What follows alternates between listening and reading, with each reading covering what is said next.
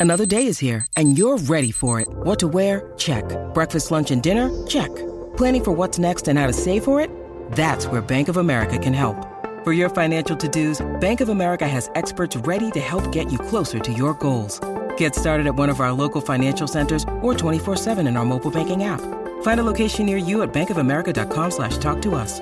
What would you like the power to do? Mobile banking requires downloading the app and is only available for select devices. Message and data rates may apply. Bank of America and a member FDIC. Delicious meets nutritious in the snack that packs a real protein punch. Wonderful pistachios.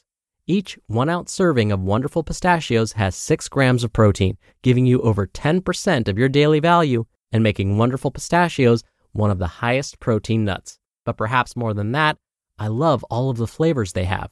Their sea salt and vinegar ones are my favorite when I'm craving that flavor but want to keep it healthy. But that's just the tip of the iceberg. Wonderful pistachios come in a variety of flavors, like chili roasted, honey roasted, smoky barbecue, and jalapeno lime, perfect for enjoying with family and friends or taking them with you on the go. Whether you're a pistachio purist who loves cracking open every nut, or you prefer the convenience of no shells pistachios, Wonderful Pistachios has got you covered. Grab Wonderful Pistachios and elevate your snacking game today. So fill up with a healthy snack when hunger strikes. Visit wonderfulpistachios.com to learn more. That's wonderfulpistachios.com. This is Optimal Health Daily, episode 1314 Minimally Effective Dose, or MED, The Goldilocks of Training Dosage, Part 2, by Kate Galliett of fitforreallife.com. And I'm Dr. Neal, your host and narrator. Hey there, happy Wednesday, and welcome back to Optimal Health Daily, where I simply read to you from the best health and fitness blogs for free. I cover fitness, nutrition, stress management, weight management, and more, just like an audiobook, but from a bunch of different authors, and always with permission from the sites, and always with a bit of my commentary at the end. Now it's Wednesday, so you might be needing a little bit of inspiration to make it through these last couple of days of the week. And so here we go. Quote Whenever I'm stuck, I try to imagine what someone smarter than me would do, and then I do that. This was an excerpt from the book Play How It Shapes the Brain, Opens the Imagination, and Invigorates the Soul by Stuart Brown, MD. All right, now today's post is part two from yesterday. So if you're new here or skipping around, I'd recommend listening to yesterday's episode first. That's episode 1313. But if you're all caught up, let's hear part two and continue optimizing your life.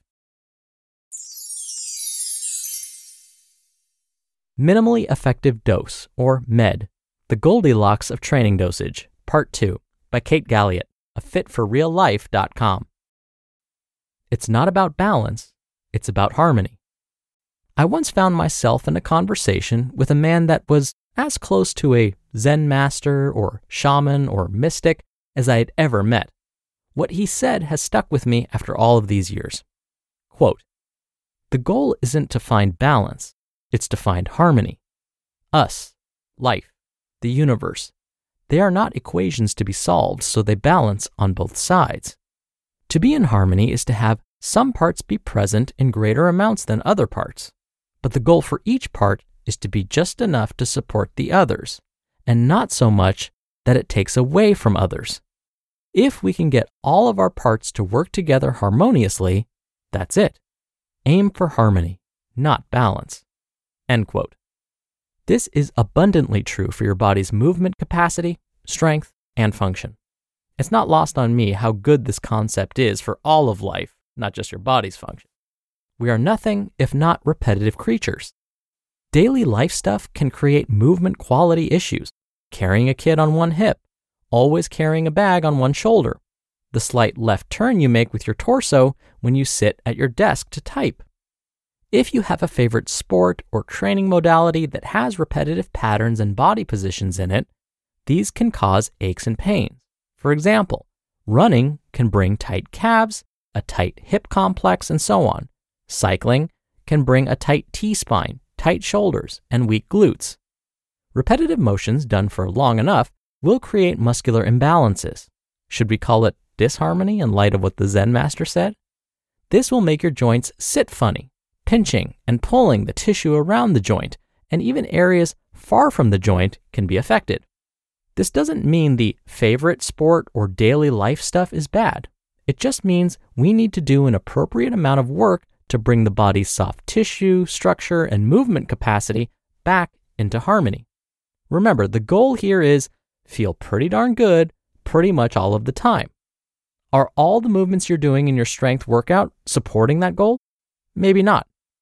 Here's an example lunges can be a great exercise, but some lunges focus more muscle fiber firing to the quadriceps, and other lunges give you a major fire up to the muscle fibers in the glutes and hamstrings. If you're dealing with quad dominance, where your quadricep muscles are doing most of the work and your glutes and hamstrings are lacking, there are certain lunges that I would avoid prescribing for you. We have better things we can do with our time than perform a lunge that is exacerbating a disharmony in your movement mechanics. The exercise in itself isn't bad, but for right now, your time is better spent doing things like deadlifts and hip thrusts, especially if you're experiencing quad dominance. Get ahead of the snowball.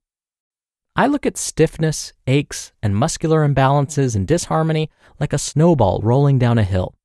That snowball is going to pick up speed and more snow as it goes growing and speeding down the hill. Your job is to run down the hill and get ahead of the snowball. If you can stay ahead of your snowball, you can control the speed it rolls down the hill. To do this, you must allocate your fitness pie to have enough mobility work and enough strength work that supports high quality movement as a priority. Then you can fill in the pie with other fitness stuff you want to include. Here's a classic example of the snowball rolling down the hill. I shared my post on specific stretches to do for the feet and lower legs to help folks who are having pain in that area. I had mentioned how those stretches are uber challenging for my runners and triathletes because of how much tightness they have from doing their sports. A client of mine read it, did them at home, and came into her next session asking, Those stretches were easy. I barely felt a thing. How can people not do those? Two weeks later, that same client started training for a half marathon. With the uptick in running, her calves and feet were now being used way more than before. She came in and we did those same stretches as part of her movement prep work, and she struggled mightily to even get into the position that previously was so effortless for her. She realized the impact that two weeks of an increased dose of running without increasing her dose of mobility work for her lower legs had on her. Her snowball had picked up speed, and she hadn't kept up with it. If you're going to increase the amount of movements you do that are repetitive in nature, your minimum effective dose of correctives for that repetitive movement pattern needs to increase as well if you want to stay ahead of your snowball. If you're just starting out with fixing your movement quality, you're going to need more of your fitness pie to be allocated to mobility work and movement pattern fixes. If you do ample work in the early going, though, you'll have to do much less later on. My clients who spend a good chunk of time taking care of their mobility work and muscle activation in the first month of their plan have to do minimal work to maintain it down the line. They get to where they don't need to touch on the mobility work but a few times a week. I've had folks do the opposite and spend a minimum amount of time on this stuff from the get go. And they get better, but they never seem to get fully ahead of it. Do the work early on to get ahead of your snowball, and you'll have to do less to stay ahead of it in the future. Ultimately, gang, you want to move pretty darn good pretty much all of the time, and it's totally legit to assume that it's within your reach to do that. The journey might seem long and slow, but even on its slowest days, it is much faster than the journey back from a legitimate injury. And if you're already injured, the damage is done. We can't change that. But it's time to look forward to what you can do differently from here on out. You just listened to the post titled Minimally Effective Dose, or MED, The Goldilocks of Training Dosage, by Kate Galliett of FitForRealLife.com. We're driven by the search for better, but when it comes to hiring, the best way to search for a candidate isn't to search at all. Don't search, match with Indeed. Indeed is your matching and hiring platform with over 350 million global monthly visitors and a matching engine that helps you find quality candidates fast. Ditch the busy work. Use Indeed for scheduling, screening, and messaging. 93% of employers agree Indeed delivers the highest quality matches compared to other job sites.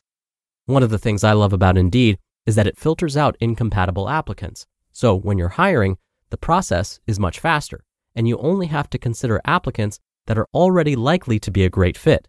And listeners of this show will get a $75 sponsored job credit to get your jobs more visibility at indeed.com slash health. Just go to indeed.com slash health right now and support our show by saying you heard about Indeed on this podcast. Indeed.com slash health. Terms and conditions apply. Need to hire? You need Indeed. Dr. Neal here for my commentary. Okay, so remember at the end of yesterday's episode, I said how we would go into more details today? Well, mission accomplished. That's because in part two of this article, Kate clearly explained why mixing things up every now and then, and specifically targeting those areas of the body that may be on the weaker side, is so worth it. But I understand the hesitancy. For so many, just staying consistent with exercise is difficult in itself. So many other things get in the way. I get it.